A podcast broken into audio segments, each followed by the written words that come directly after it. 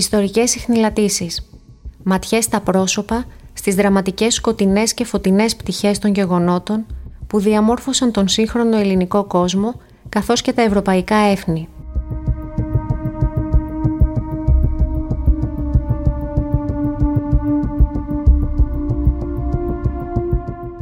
Αφού γραζόμαστε το ταραχώδες παρελθόν, επιχειρώντας να κατανοήσουμε το παρόν με την ελπίδα να προγνώσουμε τις μελλοντικές εξελίξεις. Επιμέλεια παρουσίαση Ιωάννης Νταβέλης, διδάκτορ ιατρικής, αντιπρόεδρος ομίλου Άνιμους και συνδέσμου γραμμάτων και τεχνών Θεσσαλίας.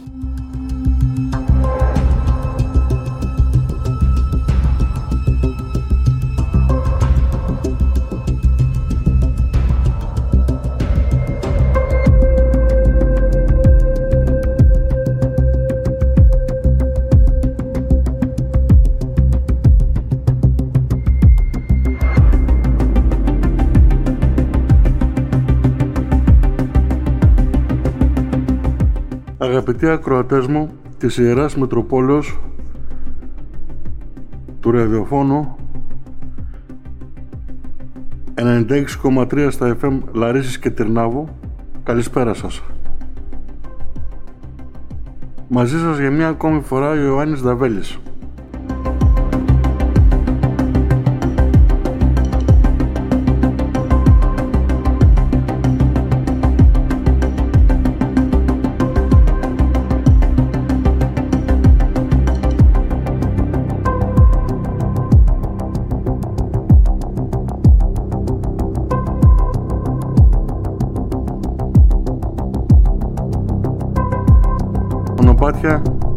ιστορίας, είτε εθνικά είτε παγκόσμια. Λαμβάνοντας το μύτο της χρονοδίνης από εκεί που σταμάτησα την προηγούμενη φορά, δηλαδή κάπου μετά την υποχώρηση του ελληνικού στρατού στη Μικρασία και την εκένωσή της από το ελληνικό εκστρατευτικό σώμα, να σκεφτείτε αγαπητοί μου ότι το ελληνικό εκστρατευτικό σώμα αριθμούσε από 17 μεραρχίες και μία ταξιαρχία. Τρία σώματα στρατού, το Α, το Β και το Τρίτο και το σώμα στρατού Σμύρνες.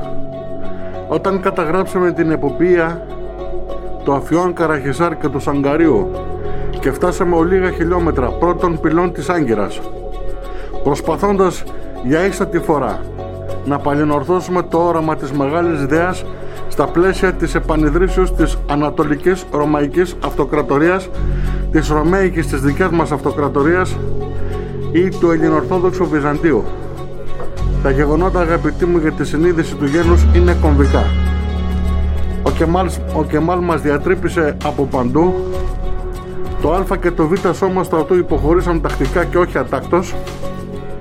Το Γ σώμα στρατού στα νότια επίσης υποχώρησε τακτικά η 8η ημεραρχία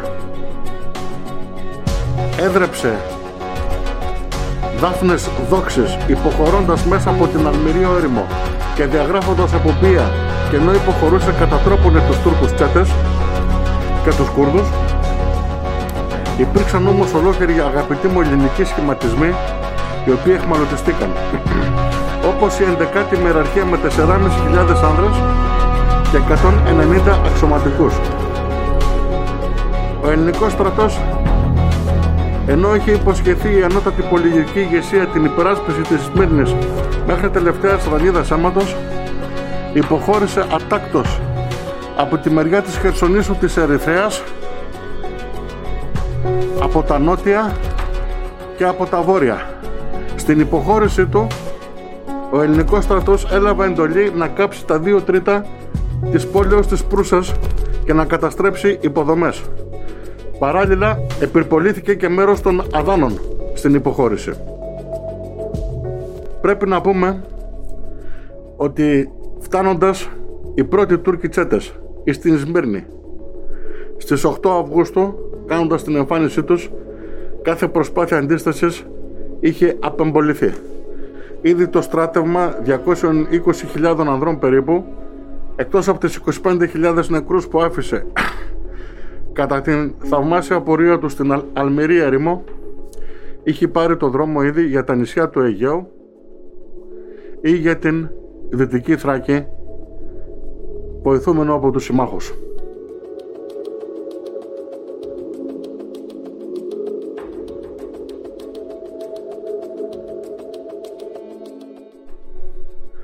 Ο ελληνικός στρατός στη Θράκη διατήρησε την ψυχραιμία σου, το στένος του και το ηθικό του και δεν υποχώρησε πιθαμή. Μάλιστα η κατάληψη της Κωνσταντινούπολης παρά την καταστροφή ήταν πιο πιθανή από ποτέ. Για στρατηγικούς λόγους και για εκβιασμούς των συμμάχων απεμπολήθη. Συνοπτικά θα πω τα ότι 13 Αυγούστου έγινε η υπερπόληση της Αρμανικής και της Ελληνικής συνοικίας η σφαγή στην προκυμαία του ΚΕ που έζησε στιγμές ανυπότου δόξης την 2 Μαΐου του 1919 με την παρέλαση μετά από 400 και πλέον 500 χρόνια ελληνικού στρατού υπό τον στρατηγό Ζαφυρίου και στις 29 Μαΐου του 1921 όταν ο αρχιστράτηγος Κωνσταντίνος παρήλαζε μόνο το εκστρατευτικό σώμα. Συμβολική ημερομηνία 29 Μαΐου. Ανατρεχίλες ρίγους σε όλο τον ελληνικό πληθυσμό στην προκυμαία του ΚΕ. Μέρες που δεν έζησε ποτέ η πατρίδα. Ο διάδοχος είχε επιλέξει εκείνη την ημέρα για την παρέλασή του για λόγους καθαρά συμβολικούς και ιστορικούς. Δυστυχώς, οι μέρες αυτές έχουν γίνει ένα οριστικό παρελθόν με την απεπόληση της μεγάλης ιδέας και των χαμένων πατρίδων, γεμίζοντας όλους εμάς θλίψη στην ψυχή μας. Έχουμε τα γεγονότα των βανδαλισμών, των βιοπραγιών με στη Σμήνη, των βιασμών, των λαιλασιών, των απαγχωνισμών.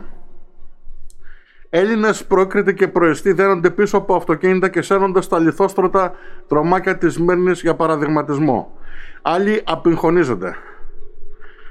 Ο Μητροπολίτης ο Σιώ Εθνοπάρτυρας Χρυσόστομος, ο Άγιος αυτός ο Χριστόστομος Σμύρνης, δέχεται την αγριότητα του όχλου. Ο Νουρεντίν Πασάς παραδίδει τον σεπτό ιεράρχη εις το πλήθος δηλώνοντας «Σας τον παραδίδω, αν σας έκανε καλό, κάντε του καλό. Αν σας έκανε κακό, κάντε του κακό». Ήξερε ο πονηρός και ο βδελιγμαίος Νουρεντίν ποια θα είναι η τύχη του σεπτού ιεράρχη. Κατί να τον προφυλάξει, τον έδωσε βορρά στους γκρίζους λύκους της εποχής. Τον κουρέψαν, του κόψαν τα μουσια με τα χέρια, του κόψαν τα αυτιά, του κόψαν τη γλώσσα.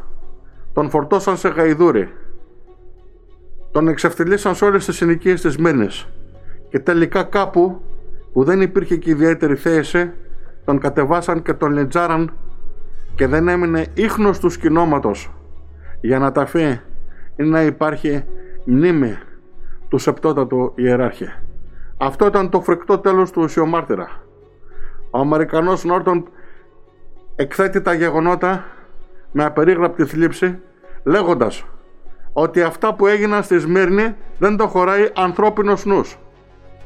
Αμερικανίδες ιστορικοί και συγγραφείς, γυναίκες της Αμερικάνικης πρεσβείας παραθέτουν τα γεγονότα με τέτοιο τρόπο που να προβάλλουν παντελώς τις ομότητες των Τούρκων. Μιλάνε για ομότητες κάποιοι Άγγλοι, ο Άντανμπι, του ελληνικού εκστρατευτικού σώματος. Εκτός από την πυρπόληση της Προύσας και των Αδάνων, κάποιες εκτελέσεις κατασκόπων, δεν μπορούμε να έχουμε στοιχεία για άλλες ελληνικές ομότητες, παρότι σε έναν πόλεμο πάντα διαπράσσονται ομότητες και από τις διαπλευρές.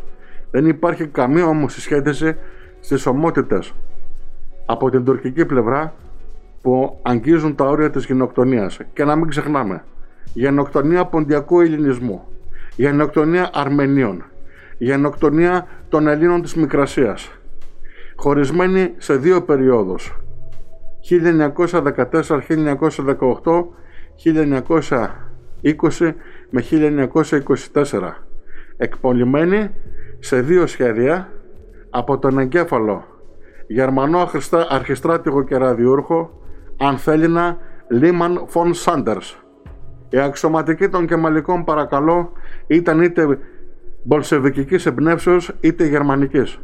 Το μένος αυτών των δύο πλευρών για διαφορετικούς λόγους προς την Ελλάδα ή το ανίποτο. Φυγή λοιπόν του στρατού 200.000 περίπου στρατιώτες εγκαταλείπουν τη Μικρασία και αφήνουν τις μήνες στο έλεος. Η καταστροφή το ανίποτο χάλι. Τα γυναικόπαιδα στην προκυμαία στηβάζονται σε πλοιάρια που οι σύμμαχοι τα χτυπάνε στα χέρια για να πνίγονται γιατί τα ίδια τα πλοιάρια δεν χωρούσαν άλλο κόσμο. Κατά κύριο λόγο μόνο οι Αμερικανοί δείχνουν ιδιαίτερη ανθρωπιστική φροντίδα και ζήλο. Οι άλλοι υπήρξαν πιθανόν απλοί παρατηρητές ή και δεν μπορούσαν να κάνουν κάτι περισσότερο όταν αυτά που εκτελήσονταν στην προκυμαία άγγιζαν τα όρια των ταινιών ζόμπι. Είναι περιττό να πω ότι ο ελληνικός στρατός, τμήματά του, έφτασαν ατσαλά κοντά στοιχείο. Μη εμπλεκόμενα σε μάχη και παραδίδοντας τους Μυρνιούς στο όλαιο των στυφών των Οθωμανών ενώ τους είχαν υποσχεθεί άλλα πράγματα. Ο ακατανόμαστος ύπαστος Στεργιάδης που είχε διοριστεί από το Βενιζέλο και η πόλη του πολιτεία εστέφθη με μυσαλλοδοξία προς τους γηγενείς πατριώτες του και με υπεράσπιση οτιδήποτε μουσουλμανικό δηλαδή ένα παντελώς αμφιλεγόμενο στοιχείο αφού την παρέδωσε τη Σμύρνη μόνος του κατέφυγε στη Γαλλία αυτοεξοριζόμενος είναι περιττό να σας πω ότι στη συνείδηση του λόγου εκαθιερώθη ως προδότης. Ο προδότης Υπάτος Στεργιάδης. Επίσης είναι κοινό μυστικό ότι μετά την καταστροφή κάποιες εθνικιστικές ενώσεις μικρασιατών ή προσφύγων ανέλαβαν την εξόντωση του Στεργιάδη στη Γαλλία αλλά αποτύχαν. Ο Στεργιάδης πέθανε στη Λύθη και στη, στη Λύθη χωρίς κανέναν δίπλα του στη Γαλλία και έχοντας παραχωρήσει την κοιτίδα της Ιωνίας στους Τσέτες και στους άτακτους Κούρδους με επακόλουθη την ανθρωποσφαγή του άμαχου πληθυσμού. Στηβάζονται λοιπόν αγαπητοί μου στην Ελλάδα 900.000 άνθρωποι. Ο Βενιζέλος λέει ότι η Μικρασία είχε 1.641.000 Έλληνες. Η Κωνσταντινούπολη 731.000 η Προύσα 350.000 τα Άδανα 70.000 και ο Πόντος άλλο ένα εκατομμύριο. Όπως καταλαβαίνετε το ελληνικό στοιχείο είναι το 20 με 25% του πληθυσμού της Μικρασίας. Οι 900.000 φύγαν στην Ελλάδα. Οι 600.000 εσφάγισαν. Βλέπετε ότι υπάρχει έλλειμμα αγαπητοί μου. Θα σας εξηγήσω. Το έλλειμμα αυτό πιστεύουμε ήδη με ατράνταχτα στοιχεία και σύμφωνα με νέες έρευνες για την Ρωμαϊκή κοινότητα που σύμφωνα με έρευνες του Χάρβατ και άλλων έγκριτων πανεπιστημίων αριθμεί 5.000 γυρεούς στον Πόντο που μιλούν τα Ρωμαϊκά, δηλαδή την αρχαία ελληνική παράλληλη της Ποντιακής ή άκρο σχετιζόμενη. Είναι τα απομεινάρια των Ρωμιών όλης αυτής της μικρασιατικής χερσονήσου που κάποτε κοσμούσαν τον ελληνιστικό κόσμο και μετά την Ελληνοορθοδοξία. Πιστεύουμε αγαπητοί μου ότι οι κρυπτοχριστιανοί βρίθουν σε πληθυσμό στη Μικρασία. Απλώς ποτέ δεν έγιναν γνωστοί στο ευρύτερο περιβάλλον.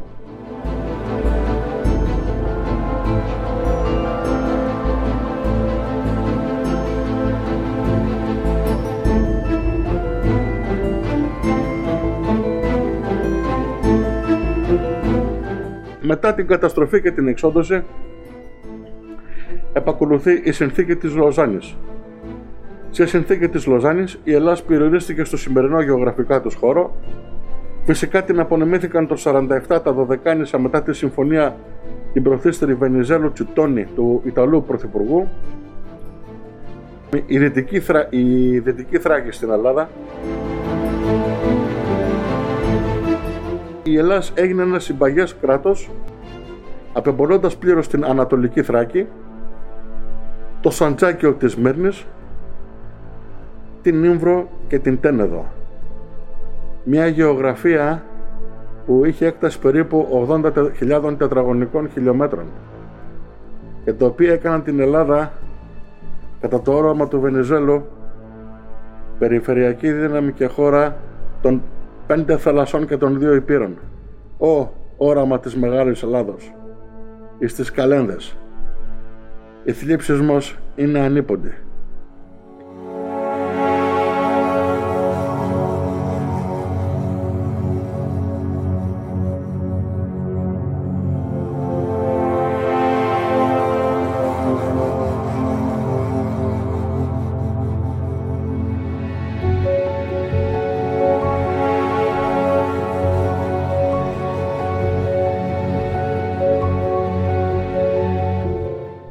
Εκεί υπήρξε το τέλος.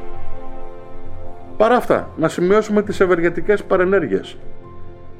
900.000 άνθρωποι ενίσχυσαν τον ελληνικό πληθυσμό που ήταν 4 εκατομμύρια και έγινε αυτόματα 5. Αυτοί οι άνθρωποι έφεραν πολλές γεννήσεις στον ελληνικό πληθυσμό. Χρησιμοποιήθηκαν σαν εργασιακό δυναμικό στη βιομηχανία και στη γεωργία και συνεισφέραν τα μάλα με την καινοτομία τους, τις νέες τους ιδέες, τη μόδα που εισήγαγαν από τη Μικρασία και την Ανατολή, τις διατροφικές συνήθειες, τις, ε, συνθή, τις συνήθειες τους και την έξι τους στον πολιτισμό, στο θέατρο και στις τέχνες. Γενικότερα στην πρόοδο. Συνεισέφεραν τα μάλα στην πρόοδο του ελληνικού κράτους. η υποδοχή τους από τους γηγενείς στην αρχή δεν ήταν η αρμόζουσα. Για τις δε γυναίκες της Ιωνίας κυκλοφορούσαν ανέκδοτα από τον συντηρητικό ελληνικό πληθυσμό, είτε ήταν βενιζελική είτε ήταν κωνσταντινική, είτε για την παρουσία τους, είτε για τα ήθη τους, είτε για πολλά άλλα πράγματα. Ενώ αυτές οι γυναίκες δεν ήταν καθόλου αμφιλεγόμενες, ήταν γυναίκες με έθισμο στον πολιτισμό, στην τέχνη, στο ράψιμο, στο κέντημα, στη μόδα, όλα όσα δεν είχε ο γεωκτημονικός πληθυσμός της Ελλάδος που εκείνη την εποχή ήταν το λικοφός των γεωκτημόνων και αρχίσαν οι κολύγοι και οι πρώην ακτήμονες να έχουν κάποια χωραφάκια στα χέρια τους. Ο Βενιζέλος από το 28 μέχρι το 32 πράγματι έδωσε χωράφια πάρα πολλά στους πρόσφυγες μοιράζοντας τη γη των πρώην κοτσαμπάσιδων. Πρέπει να πούμε ότι οι πρόσφυγες όπως είπα αντιμετωπίστηκαν βάναυσα στην αρχή, υποτιμητικά, ως τουρκόφωνοι, ως άνθρωποι μη έχοντες ελληνική παιδεία και συνείδηση. Όμως, ο συμπαγής ελληνικός πληθυσμός με ακόμα έναν εκατομμύριο σε ένα συμπαγή γεωγραφικό χώρο όπως είπα, οριστικά ισοζυγιακά είχε θετικές παρενέργειες. Τι συνέβη όμως αγαπητοί μου; Αυτοί οι άνθρωποι με την ε, συνηθέστατη και λόγω της καταστροφής αντικοσταντινική τους διαθέσεως και αντιδεξιά τους ροπή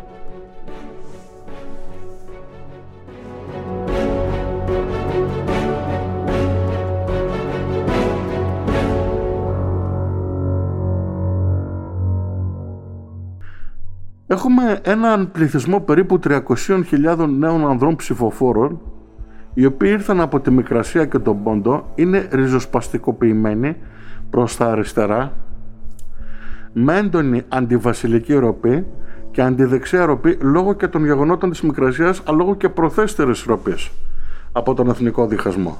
Άρα ο εθνικός διχασμός αγαπητοί μου συνεχίζεται αόκνος.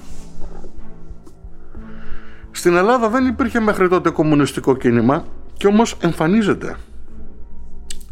Παρότι στη μικρασιατική καταστροφή ο Μπολσεβικισμός μας πολέμησε λυσαλέως για τους δικούς του λόγους. Και ας μην ξεχνάμε ότι ο Βενιζέλος, παρότι φιλελεύθερος, ε, έστειλε εκστρατευτικό σώμα στην Ουκρανία με την Αντάντ, ελληνικό, για να προστατεύσει τα συμφέροντα των Λευκών εναντίον των Μπολσεβίκων και μαχόμενο τρία έτη. Εκείνη την εποχή, αγαπητοί μου, το δίδυμο πλαστήρας γονατάς μετά την καταστροφή αναλαμβάνει άμεσα τα γεγονότα το Σεπτέμβριο του 22. Ο ρεμαγδός στη χώρα, ο θυμός, η εκδίκηση και το μένος κατά των προτετίων της καταστροφής ανίποτο από τον όχλο. Ο όχλος ψάχνει για θύματα και αίμα θέλει αμέσως τυφλά επέτειους χωρίς να γίνει ανείχνευση και αναμόχλευση των γεγονότων διεξοδική και αναλυτική.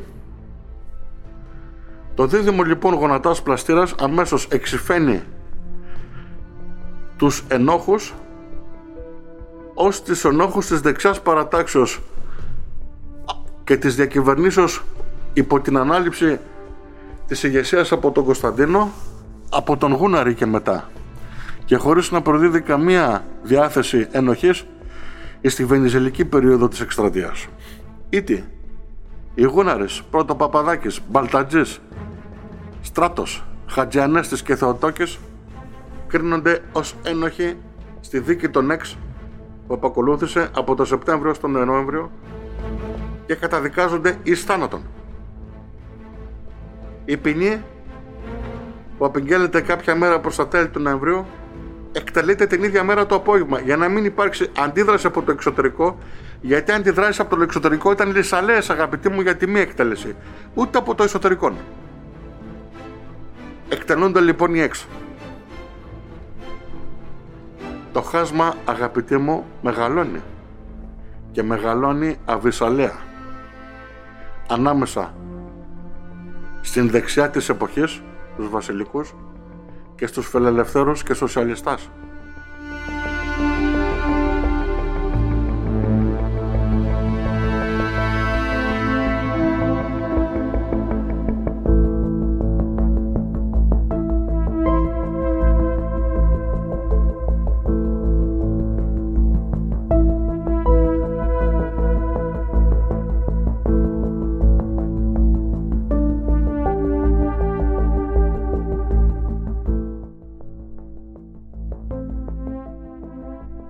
1924 αναλαμβάνει πρωθυπουργός ο Κουντουριώτης. Κατόπιν αναλαμβάνει ο Βενιζέλος. Αναλαμβάνουν άλλοι δύο πρωθυπουργοί, ο Καφαντάρες και ο Παπασταματίου, Και το 1925 αγαπητοί μου έχουμε την πρώτη δικτατορική κυβέρνηση υπό τον Πάγκαλον.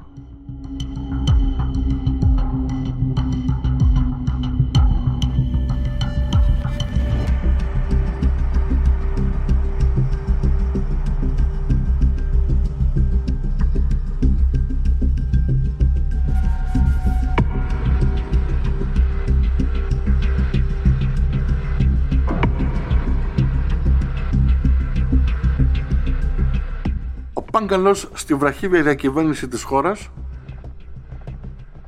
προσεπάθησε να επιβάλλει χτύπημα της διαφθοράς οικονομική ηθική και γενικώς το πέπλον της αντιμότητος. Για πρώτη φορά αγαπητοί μου στην Ελλάδα και μάλιστα δια της μεθόδου της εκτελέσεως διαπαγχωνισμού εκτελούνται δύο νότατοι κρατικοί λειτουργοί που εναπλέκονται σε φορολογικές υποθέσεις και κατηγορήθηκαν με την κατηγορία της διαφθοράς και της προδοσίας έναντι του Δημοσίου Ταμείου του κράτους. Ο απαχωνισμός τους έγινε κοινή θέα στο λιμάνι της Θεσσαλονίκης ύστερα από εντολή του Πάγκαλου Κατά τα σγραφάς πάντως αγαπητοί μου, ο ίδιος ο δικτάτορ δεν υπήρξε και τόσο έντιμος στην προσωπική οικονομική διαχείριση των πεπραγμένων του όπως αποδείχθηκε αργότερα για να είναι τόσο αυστηρός με τους συμπολίτες του. Αλλά αυτό είναι ένα άλλο τεράστιο μεγάλο κεφαλαίο για αυτή την περίοδο διακυβερνήσεως η οποία μαυρώθηκε και αποφέστησε αυστηρότατα σπινάς και να, από το να απεχθεί αυτόν τον τρόπο αγγλοσαξονικό εκτελέσεως που εγκαθιδρύθηκε για πρώτη και τελευταία φορά στην Ελλάδα και δεν ξαναεμφανίστηκε, δηλαδή τη μέθοδο του απαγχωνισμού. Κατόπιν, το 1928 ε, αναλαμβάνει και πάλι την ηγεσία της χώρας ως το 1932 ο Ελευθέριος Βενιζέλος. Μην ξεχνάμε ότι το 1923 όπως προείπα έγινε συνθήκη της Λοζάνης. Ο Ελευθέριος Βενιζέλος αυτή την περίοδο τη δεύτερη είναι πιο έμπειρος. Δεν έχει το όραμα της μεγάλης ιδέας και προσπαθεί να ανοικοδομήσει το κράτος από τα ερήπια και να υποστηρίξει τα σδομάς του κράτους, τα υποδομάς, τη βιομηχανία, τη γεωργία και γενικά ο λαός να γίνει σχετικά πιο πλούσιος. Τα καταφέρνει σε μεγάλο βαθμό. Δυστυχώς και η πορεία του αυτή διακόπτεται λίγο πριν το τέλος της θητείας του και ο ίδιος αυτοεξορίζεται για μία ακόμη φορά. Είσαστε παρησίος. Αναλαμβάνει αγαπητοί μου από ό,τι ενθυμούμε ο Κονδύλης και το 1935 έχουμε και πάλι πραξικόπημα και δικτατορία.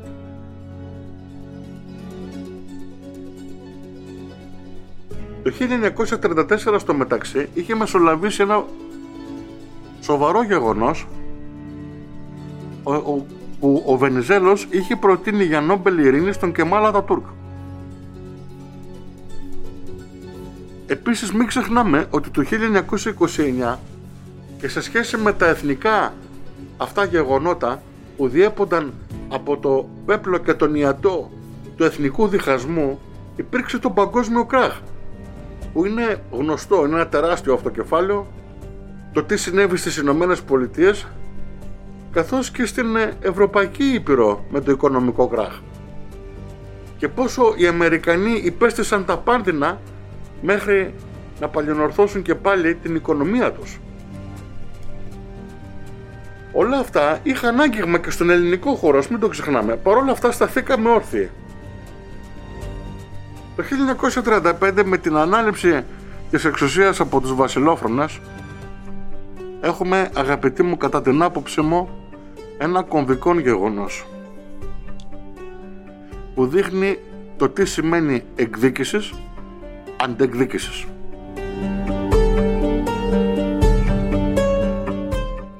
Οι αρχιστράτοι αγαπητοί μου στη Μικρασιατική εκστρατεία υπήρξαν οι κάθοτοι. Λεωνίδας Παρασκευόπουλος, Αναστάσιος Παπούλας, Γιώργος Χατζιανέστης και Λεωνίδας Πολυμενάκος. Ο Παρασκευόπουλος σε συνεδέθη με την κατάληψη της Μύρνιας και την εποποιία μέχρι τη συνθήκη των Σευρών. Δεν αμαυρώθηκε το όνομά του. Ο Αναστάσιος Παπούλας διεξήγαγε στην ουσία τις καθαυτό στρατιωτικές επιχειρήσεις ως τον Μάιο του 21, του 22 πέντε μήνες πριν την καταστροφή. Όλο το βάρος των επιχειρήσεων στην ουσία πέρασε από την πλάτη του.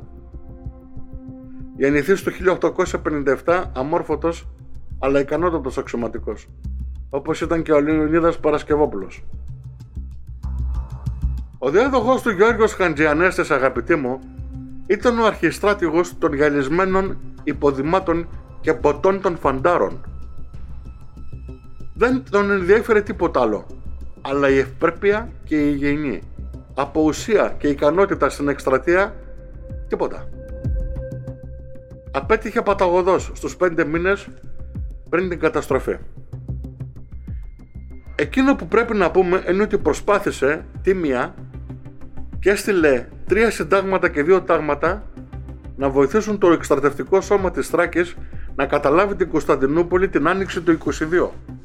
Αυτό είναι ένα κομβικό γεγονός, αλλά δυστυχώς υποπέσαμε στους εκβιασμούς και τις απειλές των συμμάχων και χάθηκε η βασιλεύουσα ενώ ήμασταν πρώτων πυλών και είχαμε υπέρτερες δυνάμεις και θα ισοσκελίζαμε το αδιέξοδο της απώλειας εδαφών στη Μικρασία και ενώ είμαι θα πρώτων πυλών της Άγκυρας.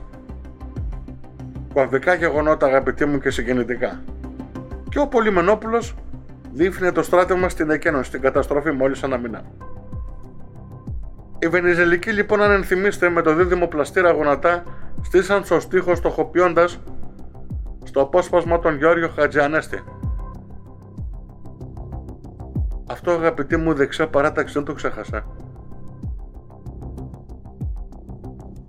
13 χρόνια αργότερα και 78 χρόνων πλέον ο Αναστάσιος Παπούλας κατηγορείται από το Βασιλικό Δικαστήριο για υποκίνηση προδοσίας κατά το έθνος μαζί με άλλους αξιωματικούς. Μαζί του αντιστράτηγος Κιμήσης και ο υπασπιστής Βολάνης. Εξετελέστηκαν και οι τρεις μαζί. Ο Αναστάσιος Παπούλας ήταν 78 ετών. Λίγο πριν να εκτελεστεί, είπε το εξής στους φαντάρους. Αγαπητοί μου φαντάροι, στοχεύσατε όπως πρέπει, να μην υποφέρω. Είμαι ο πατέρας σας και ήσασταν υπό το διαταγάς μου όλοι στη Μικρασιατική εκστρατεία. Σας αγαπώ και τώρα. Ένα μόνο θέλω να ξέρετε. Δεν υπήρξα ούτε είμαι προδότης. Ό,τι έκανα, το έκανα γιατί αγαπώ την πατρίδα μου. Ζήτω η Ελλάς. Ο παππούλας πέφτει κάτω από τις ρηπές του εκτελεστικού αποσπάσματος. Το ίδιο και ο Κιμήσης. Ο Βολάνης δέχεται και δεύτερη ρηπή στον κρόταφο από αξιωματικό, ο οποίος ήταν μαζί του προθυστέρος. Ήταν συνάδελφός του και φίλος του. Ο αξιωματικός υπέκειται σε νευρικό κλονισμό και έκτοτε ποτέ δεν αντιρρόπησε την νευρολογική του κατάσταση μένοντας μονίμως σε ημικομματώδη κατάσταση.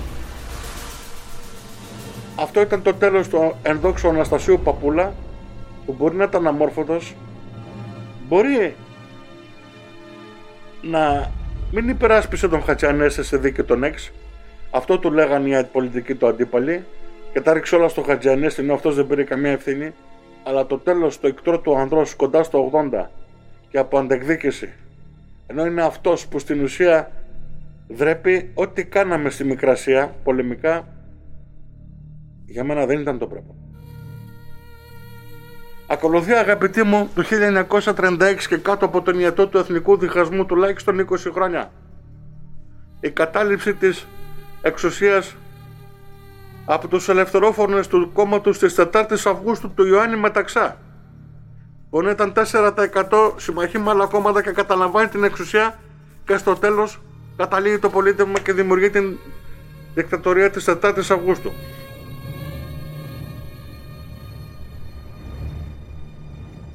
Ο Μεταξάς,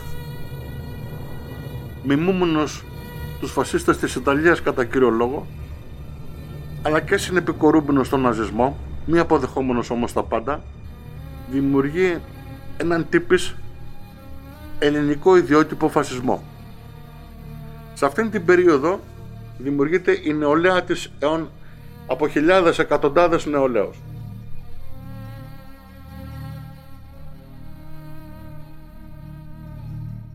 Πρέπει να πούμε ότι παρότι τα δημοκρατικά ιδιώδη κατέπεσαν υπήρξε καταπίεσης πολιτισμική, λεκτική, φυλακίσεις αντιφρονούντων έως και παρυφές βασανισμών Παρά αυτά είναι κοινώς αποδεκτό ότι την περίοδο της 4ης Αυγούστου, την τετραετία αυτή διακυβέρνηση, η αγροτιά με τις μεταρρυθμίσεις που υπέστη ακόμα μιλάει για την περίοδο μεταξά, την ευεργετική εκείνη περίοδο, όπως επίσης και όλοι οι οργανισμοί οι δημόσιοι που έχουμε και τα ασφαλιστικά ταμεία δημιουργηθήκαν επί της εποχής αυτού του ανδρός. Επίσης πρέπει να πούμε ότι όντως είπε και το όχι στους μελανοχίτρινες και φασίστες Ιταλούς τον Οκτώβριο του 40 μια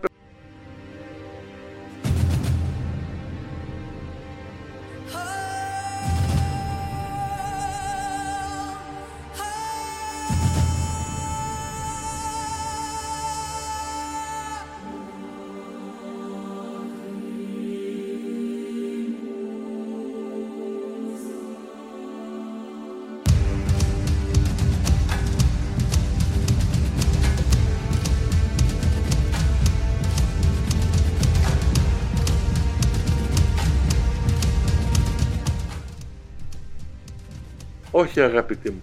Μόνο η Ελλάς είπε πρώτη το όχι στον άξονα. Εποποιίες δόξες γράψαμε; Απέναντι στους Ιταλούς από τον Οκτώβριο του 40 ως τον Μάρτιο του 41 στο ύψομα 731. Ο στρατός μας πέρασε την Πρεμετή, το Αργυρόκαστρο, την Κοριτσά, το Πόγραδέτς.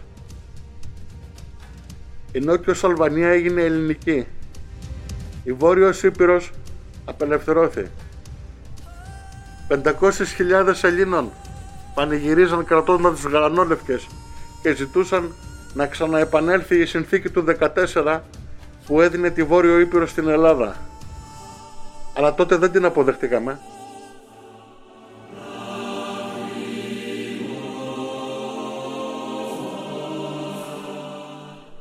Ο ελληνικός στρατός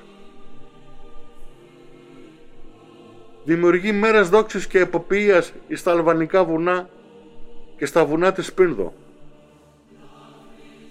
Δεχόμενος στην αρχή την Ιταλική επίθεση, όχι μόνο δεν αναγκάστηκε σε υποχώρηση, αλλά επαναδιοργανώθηκε και άρχισε την αντεπίθεση εναντίον των Ιταμών εχθρών, οι οποίοι υπέστησαν ακόμα και οι καλύτερες μεραρχίες τους όπως η Τζούλια, αυτοί οι κοκορόφτεροι που ήρθαν να αποδηγετήσουν την Ελλάδα,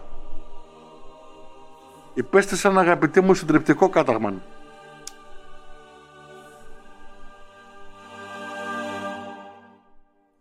Όλα αυτά που καταγράψαμε οι εποποιίες και οι νίκες εναντίον του άξονα μας γονατίζουν όμως και οικονομικά και στρατιωτικά. Και ο εξάμεινος αγώνας εναντίον της φασιστικής Ιταλίας αγαπητοί μου ήταν αβυσαλαίος και εμείς ήμασταν ένα μικρό κράτος. Ενώ απέναντί μας είχαμε μια κολοκορδισμένη πολεμική μηχανή. Τον Απρίλιο του 1941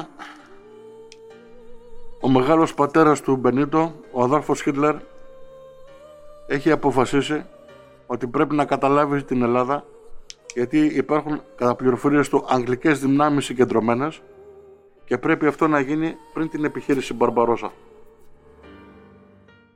Όντως ο γερμανικός στρατός διασπά την ελληνική άμυνα στη Γιουγκοσλαβία και στη Βουλγαρία εισβάλλει κατά μήκος τους Στριμώνα και μόνη αντίσταση που βρίσκει μόνο είναι στα οχυρά, στο οχυρά Ρούπελ, στη γραμμή μεταξά. Στα οχυρά που και πάλι αυτός που τα δημιούργησε ήταν ο Ιωάννης Μεταξάς. Εκεί γράφεται μια ακόμη εποποιία από τους υπερασπιστές, οι οποίοι τη σκήνουν ρήμας επιθόμενοι, ως άλλες εποχές λακεδαιμόνοι δεν εγκαταλείπουν τις θέσεις τους, πολεμάνε μέχρι ενός. Και οι κατακτητές αποδέχονται την ανδρεία των Ελλήνων στρατιωτών. Ο ίδιος ο Αδόλφος Χίτλερ ομολογεί στο Reichstag ημέρες αργότερα ότι ομολογώ ότι η ανδρεία του Έλληνα στρατιώτη με συνεπήρε και ότι έντος αυτός ο στρατιώτης έκανε τα πάντα για να υπερασπίσει την καθήκον του έναντι των υπερτέρων ημών δυνάμεων. Μετά την κατάληψη των Αθηνών, αγαπητοί μου, και τη διάσπαση του μετόπου, οι Γερμανοί αφήνουν τον ελληνικό στρατό να συνθηκολογήσει, να μην παραδοθεί και να κατέβει μόνος του στην Αθήνα, περπατώντας. Είναι η μόνη χώρα που σχετικά σεβαστήκαν και το στρατό της και δεν προέβησαν το πρώτο έτος σε ομότητες. Σεβόμενοι τον αρχαίο ελληνικό πολιτισμό και την κουλτούρα της χώρας. Που άλλωστε ο ναζισμός τέχει σε πολύ ιδεατή θέση.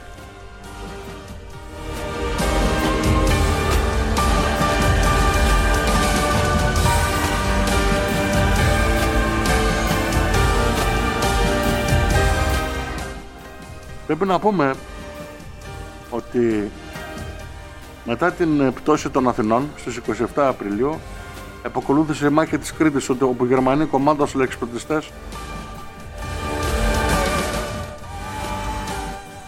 Το επίλεκτο σώμα του Χίλερ κατέλαβε τελικά την ίσο αλλά μετά από αγώνα 1,5 μηνός και σφοδρές μάχες ειδικά γύρω από το αεροδρόμιο του Μάλεμε. Οι κριτικοί αγωνιστές οι ντόπιοι με τη συνεπικούρηση του Άγγλων και το εναπομείνοντος τακτικού ελληνικού στρατού που είχε σπεύσει εκεί, ενώ το μεγαλύτερο μέρος είχε πάει στην Αλεξάνδρεια, στην Αίγυπτο, έδωσαν ανίποτες μάχες με ηρωισμό υπέρτατο ενάντια στον ξενοκατακτητή. Οι Γερμανοί, βρίσκοντας τόσο σοδρία αντίσταση, επιδίδονται για πρώτη φορά σε ακατανόμαστες ομότητες εναντίον του ατάκτου πληθυσμού στην Κρήτη. Οι κριτικοί δεν οπισθοχωρούν.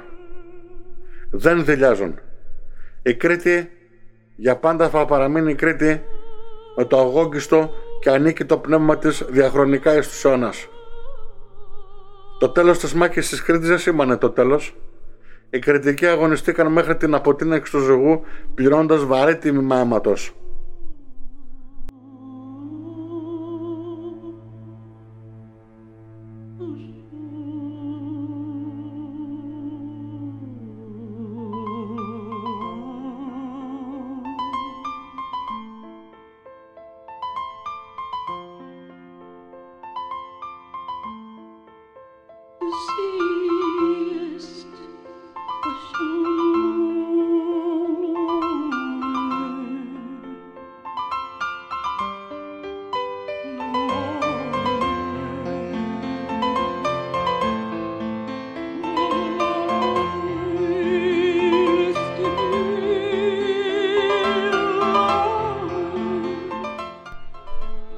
Μετά από τα γεγονότα αυτά της Κρήτης, ο Χίτλερ στις 22 Ιουνίου του 1941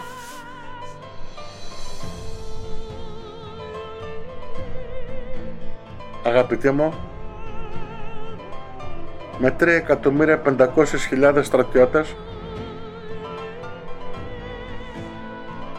και 192 μεραρχίες από τις οποίες οι 35 μηχανοκίνητες ώρα 4 και 40 εισβάλλει στη Ρωσία. Αυτά αγαπητοί μου όμως τα περιγράψαμε σε ένα άλλο κεφάλαιο. Στον Ολλανδικό χώρο τώρα αρχίζει η κατοχή. Το πρώτο έτος του 42 έχουμε την πείνα. Την πείνα στην Αθήνα. Όχι τόσο πολύ στην επαρχία. Η πείνα στην Αθήνα αγαπητοί μου κυρίευσε τον πληθυσμό διαστρωματικά. Οι Αθηναίοι υπέφεραν τα πάνδυνα. Η κατοχική κυβέρνηση υπό τον αρχιστράτηγο Τσολάκογλου που διόρισαν οι Γερμανοί άλλοτε ήρωα του αλβανικού μετόπου μια άλλη αμφιλεγόμενη προσωπικότητα ο μεγαλύτερος ήρωας του αλβανικού μετόπου έγινε ο ηγέτης της Ελλάδος επί γερμανοκρατίας. Ο ίδιος τα απομνημονεύματά του αργότερα κατηγορούμενος ως δοσύλλογος και πεθαίνοντας στη φυλακή πέθανε από λευχημία γλιτώντας τελικά την ποινή του θανάτου, έγραψε ότι τα πάντα τα έκανε για το λαό του. Νομίζω ότι αυτή η ιστορία, όπως και η ιστορία της δίκης των Εξ, η δίκη των Εξ αγαπητέ μου, παρενθεσιακά αναψηλαφήθηκε το 2011 μετά από πρωτοβουλία του εγκονού του Πρωτοπαπαδάκη και ο Άριος Πάγος αθώωσε τους σεξ μετά από 70 περίπου, μετά από 80 περίπου χρόνια, από 90 χρόνια. Όπως καταλαβαίνετε, αυτά είναι συνταρακτικά γεγονότα και δεν έχουν γίνει ποικίλως γνωστά στον ελληνικό πληθυσμό. Πολλές αμφιλεγόμενες προσωπικότητες εκείνης της εποχής πιστεύω θα επανακριθούν είτε περισσότερο υπέρ είτε περισσότερο κατά. Παρά αυτά η διοίκηση του Τσολάκογλου υπέβαλε τον πληθυσμό δίνοντας κατοχικό δάνειο στους κατακτητές σαν μαζικό λοιμό το 42 και σκελετοί στους δρόμους των Αθηνών χιλιάδες. Εικόνα λοιμού. Εικόνα σύψης παντού. Το έθνος αρχίζει να ξυπνά από την Αθήνα. Εθνικές δεξιές οργανώσεις υψώνουν το ανάστημά τους στον κατακτητή. Κομμουνιστικές οργανώσεις όπως το ΕΑΜ υψώνουν το ανάστημά τους. Γίνονται βομβιστικές επιθέσεις σε, σε κτίρια των κατακτητών. Οι Γερμανοί από το 1943 εφαρμόζουν αντίπεινα και στο στρατόπεδο του Χαϊδαρίου και στην Κεσαριανή εκτελώντας Έλληνες πατριώτες. Ντόπιοι συνεργάζονται με τους κατακτητές και αποκαλούνται από τον όχλο δοσύλλογοι. Από το 1943 και μετά όταν το ΕΑΜ κυρίως στην Ήπεθρο ε, έχοντας ε, μεγάλη επιρροή στην ε, εξάσκηση προπαγάνδας στον τόπιο πληθυσμό αλλά και υπερασπίζοντας τα συμφέροντά του οικειοποιείται μεγάλο μέρος της υπαίθριας μάζας του πληθυσμού. Πάρα πολλοί άνθρωποι επίσης πέφτουν ε, συγκροτώντας τα ελασικά αργότερα συντάγματα εις το βουνό για να γλιτώσουν από τον κατακτητή. Αλλά να γλιτώσουν και κατά τα λεγόμενα του Ελλάς από τη μανία του μετά το 43 ιδρυόμενο στρατού των ταγματασφαλιτών ή των τσολιάδων των λεγόμενων, οι οποίοι ήταν τα τάγματα ασφαλείας που ίδρυσε η κυβέρνηση Ράλι και Εύερτ για να προστατεύσουν εν αντιθέσει με τα λεγόμενα του Ελλάς τον αστικό πληθυσμό από τις ομότητες του κομμουνιστικού στρατού από το 43 και μετά. Άρα βλέπουμε αγαπητοί μου, ενώ η χώρα ήταν υποδουλωμένη στον κατακτητή, δύο αμφίσιμες καταστάσεις στην Ελλάδα.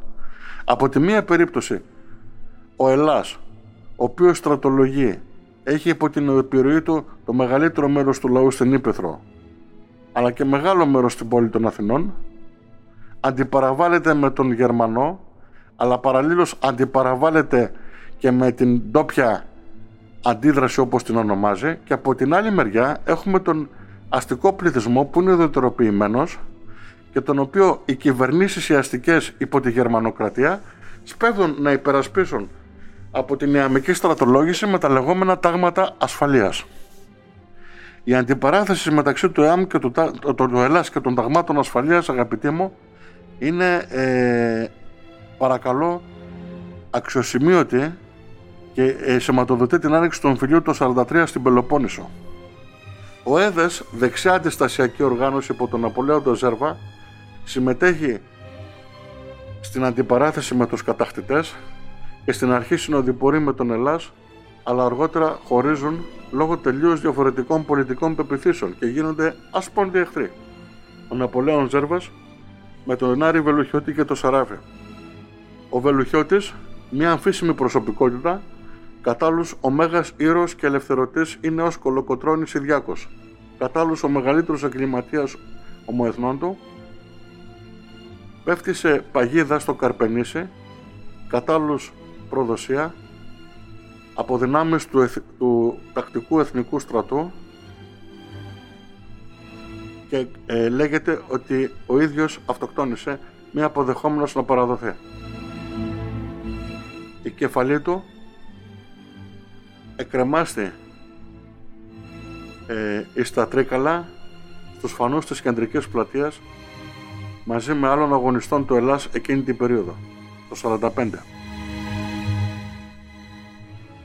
Στην ταραγμένη αυτή περίοδο αγαπητοί μου πρέπει να πούμε στην Πελοπόννησο ότι διαδραματίστηκαν ομότητες και στο Μελιγαλά και στην Καλαμάτα σε αντιπαράθεση ελασικών δυνάμεων με δυνάμεις ταγματασφαλιστών, ταγματασφαλιτών, αλλά και μέρους αστικού πληθυσμού ουδετεροποιημένου.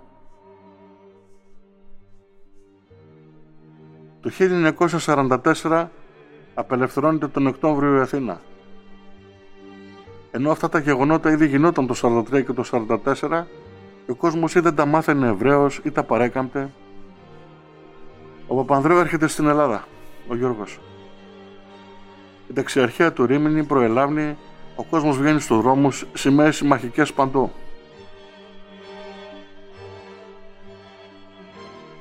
Ο Τσότσιλ συμφωνεί με τον Στάλιν ότι η Ελλάδα δεν θα ανήκει στο σύμφωνο της Βαροσοβίας, αλλά θα είναι υπό την επίρρεια της Αγγλίας και τον είπα κατά 90%. Ο, Στάτσιν, ο, ο Στάλιν συμφωνεί.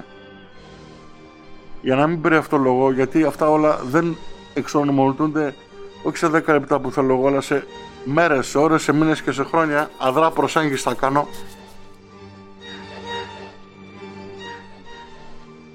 παρά αυτά και ενώ επιδιώκεται η αφόπληση όλων των δυνάμεων των αντιστασιακών και των δεξιών και των αριστερών. Το Ελλάς υπό την καθοδήγηση του ΚΚΕ δεν μπορεί αυτό να το αποδεχθεί εύκολα. Γίνεται η συγκέντρωση των Δεκεμβριανών και οι διαδήλωσης. 2 με 4 Δεκεμβρίου. Νεκροί από τη μεριά των διαδηλωτών αριστερών που λέγεται ότι οφείλεται σε ρηπά στις χωροφυλακές.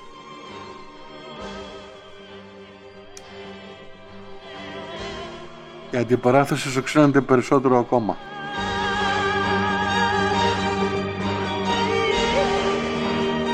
Αυτός ο μήνας αγαπητοί μου στην Αθήνα είναι ο μήνας για το ποιος θα καταλάβει την εξουσία. Αν θα την καταλάβει το Ελλάς ή οι αστικές δυνάμεις. Έχουμε την έλευση του Τσότσο στη Μεγάλη Βρετανία, την απόπειρα δολοφονίας του την προηγούμενη μέρα.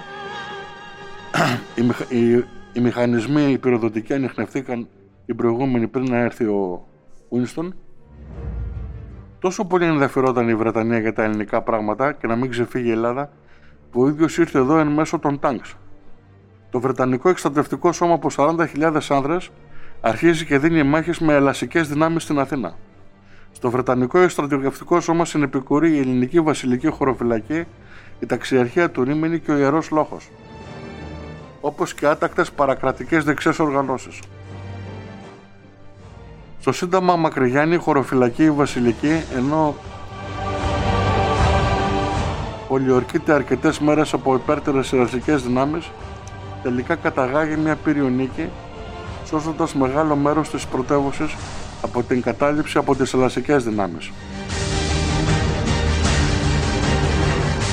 Τελικώς αγαπητοί μου έχουμε υπαναχώρηση και από τις δύο πλευράς με πολλούς νεκρούς αμάχους όπως και νεκρούς ενόπλους. Μετά από συμφωνίες διακυβεύεται η συμφωνία της Βάρκιζας το Φεβρουάριο του 1944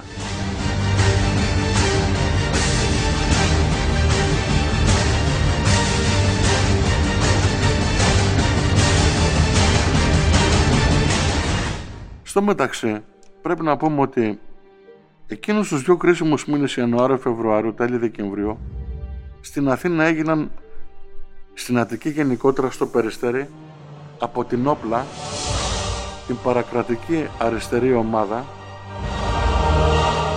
σφαγές και ομότητες πολύ άγριες.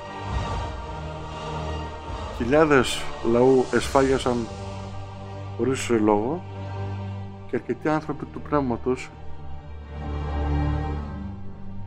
πήγαν άδικα αγαπητοί μου.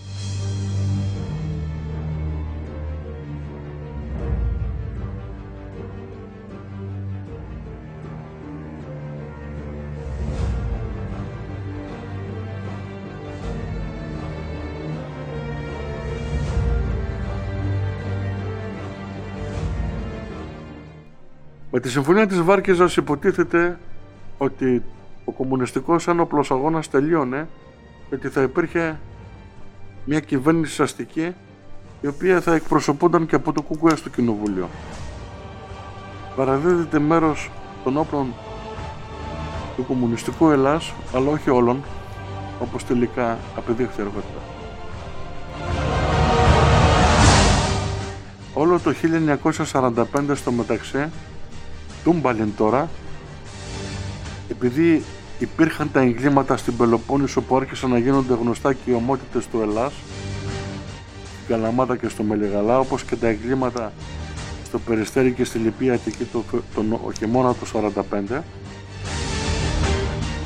αυτή τη στιγμή δημιουργούνται δεξιές παρακρατικές οργανώσεις και αυτές με τρομοκρατικές παρυφές, οι οποίες αλωνίζουν την ελληνική ύπεθρο σκοτώνοντας αλόγιστα ανθρώπους που δεν ήταν κομμουνιστές αλλά και κεντρώους και άλλους δημοκρατικούς πολίτες που δεν είχαν καμία σχέση είτε με την άκρα δεξιά είτε με τον κομμουνισμό δυστυχώς. Αυτές οι λεγόμενες δεξιές συμμορίες κάναν τόσο κακό και στην επικράτηση του αστικού κράτους αλλά και στην τελικά ηθική υπεροχή της δεξιάς μέχρι εκείνη την περίοδο. Εν πάση περιπτώσει προχωρώντας στα γεγονότα πρέπει να πούμε ότι τελειώνοντας το 1945 ενώ παράλληλα το Μάιο τελειώνει ο δεύτερος παγκόσμιος πόλεμος η Ελλάδα είναι παντελώς σε μια κατάσταση χύτρας η οποία είναι σίγουρο ότι θα αποσυμπιεστεί, θα σκάσει. Τα πάντα βράζουν. Η ατμόσφαιρα είναι έκδηλα πυροδοτημένη, ηλεκτρισμένη αποφασίζεται να διεξεχθούν εθνικές εκλογές. Τέλος του 45. Το ΚΚΕ αγαπητοί μου δεν το αποδέχεται. Κι όμως μπορούσε να το αποδεχτεί γιατί αριθμούσε τουλάχιστον ένα 20 με 25% του ελληνικού πληθυσμού ακόμα και τότε. Δεν είχε χάσει την επιρροή του τόσο πολύ όσο νόμιζε. Αλλά το λάθος του ΚΚΕ ήταν ότι ήθελε την ολική κατάληψη της εξουσίας. Οι εκλογές αγαπητοί μου γίνονται με την απουσία του ΚΚΕ το Μάρτιο του 46. Νικητής φυσικά είναι το Συντηρητικό Κόμμα.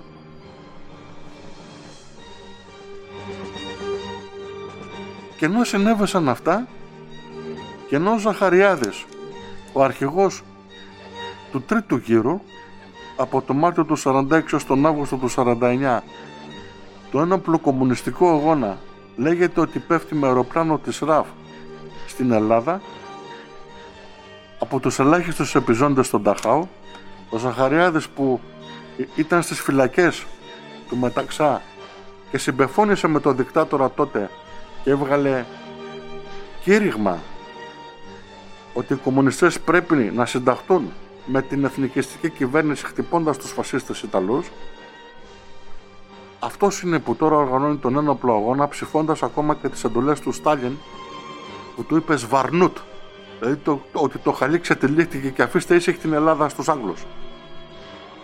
Ο Γκριγκόρ Τσακριτζάν Αρμένιος στην καταγωγή Νίκος Ζαχαριάδες αυτός ο μοιραίος άνθρωπος στο μοιραίο τόπο το μοιραίο χρόνο. Μια προσωπικότητα τεραστιού βεληνικούς κατά την άποψή μου η οποία θα μελετηθεί και πάρα πολύ στο μέλλον. Ιανός με πάρα πολλά πρόσωπα. Αγωνιστής, δημοκρατής, αφοσιωμένος, στορκικός άνθρωπος, αμιλικτός, πατριώτης. Τι τελικά ήταν ο Ζαχαριάδης; Κατάσκοπος. Το αφήγημα αγαπητοί μου όχι ως εξής και εδώ θα τελειώσω σήμερα. 46-49 ένοπλος αγώνας του αστικού κράτους και του νεοδιομεργηθέντος εθνικού κυβερνητικού στρατού έναντι του ενόπλου κομμουνιστικού σκέλους του ΕΑΜ και του ΚΚΕ του Ελλάς. Η Πελοπόννησος και η Σταριά Ελλάδα εκενώνεται από τις κομμουνιστικές δυνάμεις το 1946 και το 1947 και απομένει τώρα ο πυρήνας των κομμουνιστικών δυνάμεων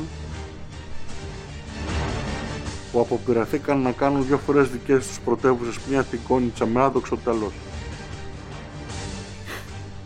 και μία το λιτόχωρο συγκεντρώνονται σε ένα πυρήνα στην κεντροδυτική Μακεδονία. 20 με 25 ενόπλων. Ο κυβερνητικός στρατός στην αρχή από άπειρους και όχι έμπειρους αλλά πλέον φεύγοντας οι Άγγλοι από το προσκήνιο και ερχόμενοι οι Αμερικανοί στο τέλος 48-49 από την εποπτεία του υπάτου Van Fleet αναδιοργανώνεται και λαμβάνει και για βοήθεια αεροπλάνα βομβαρδιστικά τύπου Helldiver. Με τις ευλογίες των Αμερικανών, με την κατάλληλη εκπαίδευση και με τα ελληπάλληλα χτυπήματα και με τις επιχειρήσεις. Κορώνης Μάλλον η πρώτη επιχείρηση για την Πελοπόννησο ήταν η Περιστερά και οι επιχειρήσεις στο Γράμμο και στο Βίτσι που είχαν αγκιστρωθεί οι δυνάμεις του Ελλάς, των Ανταρτών, έλαβαν τον κωδικό όνομα Κορώνης και Τέρμενος. Με αυτές τις εκαθαριστικές επιχειρήσεις και υπό τη συνοδεία των Αμερικανών Συμβούλων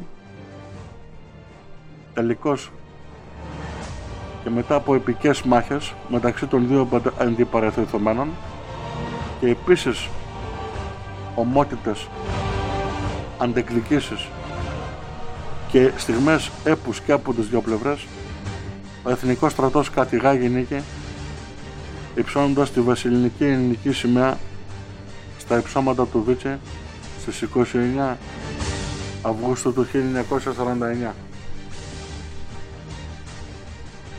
Είναι μια τρομερή ιστορία αγαπητοί μου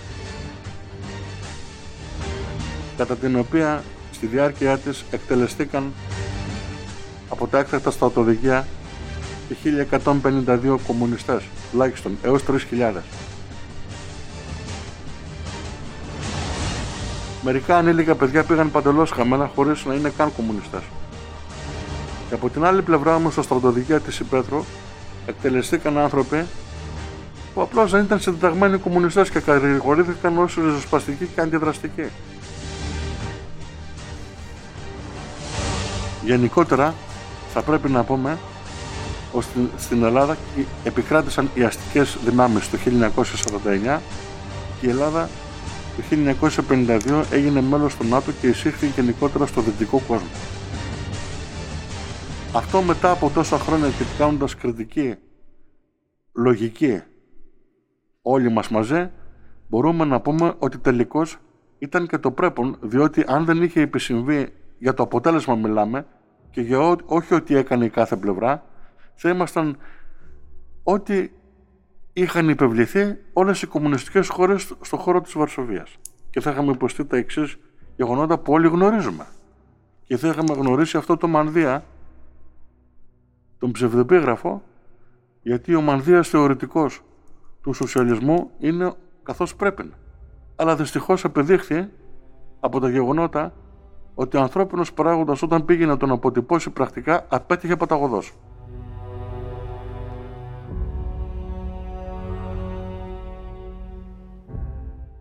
Εδώ ακριβώς αγαπητοί μου σε αυτό το κομβικό σημείο πρέπει να πούμε ότι μετά την επιχείρηση Τέρμινος και κατά τη διάρκεια της μα... περίοδου του μαύρου 1948 και 49 για το έθνος υπήρξε ένα στρατηγικό σφάλμα από την τότε ηγεσία του ΚΚΕ.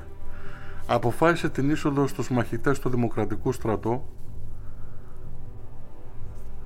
γιατί ο Δημοκρατικός στρατός ήταν έτσι αυτοπροσδιοριζόμενος ήταν ο ένοπ, το ένοπλος ε, στρατός που αντιπαρέθεται το ΚΚΕ ενάντια στον κυβερνητικό αστικό στρατό, τον λεγόμενο εθνικό στρατό δημιούργησε και επέτρεψε την είσοδο σλαβόφωνων ομάδων που τελικά κυριεύσαν το Δημοκρατικό στρατό και ίσως έγιναν και κυρίαρχο τμήμα στα τέλη του 48 προς 49. Οι άνθρωποι του ΣΝΟΦ και οι κατάσκοποι της Ιουγκοσλαβίας και της Αλβανίας πηγαίνονταν στην Ελλάδα ε, απεμπολώντας την ιδεολογία την αγνή στην αρχή του Δημοκρατικού στρατού από Έλληνες αγωνιστές και δημιουργώντας καταστάσεις οι οποίες ήταν πλήρως αντεθνικές. Αυτό ξέφεγε αρκετά από την ηγεσία του ΚΚΕ με αποτέλεσμα στο τέλος να έχουμε εκείνες τις καταστάσεις στις οποίες στα πλαίσια του διεθνισμού αγαπητοί μου να δημιουργείται το τρομακτικό αίτημα του Δημοκρατικού Στρατού και γενικά του ΚΚΕ για επεμπόληση και ακροτηριασμό της Μακεδονίας η οποία ήταν σλαβική και έπρεπε να γίνει ένα ξεχωριστό σλαβικό έθνος στο οποίο να υπάρχει και η ελληνική Μακεδονία, το Αιγαίο. Πράγμα όπως καταλαβαίνετε αντεθνικών το λιγότερο.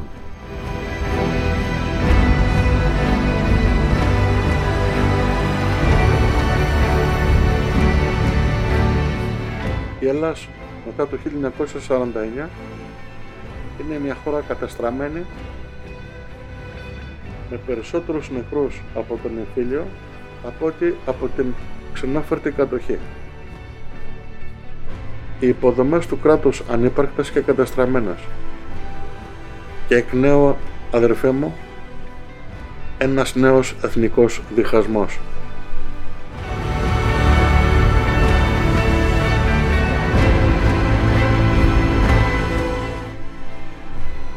Ένας νέος εθνικός διχασμός που διαρκεί ακόμα και στις μέρες μας.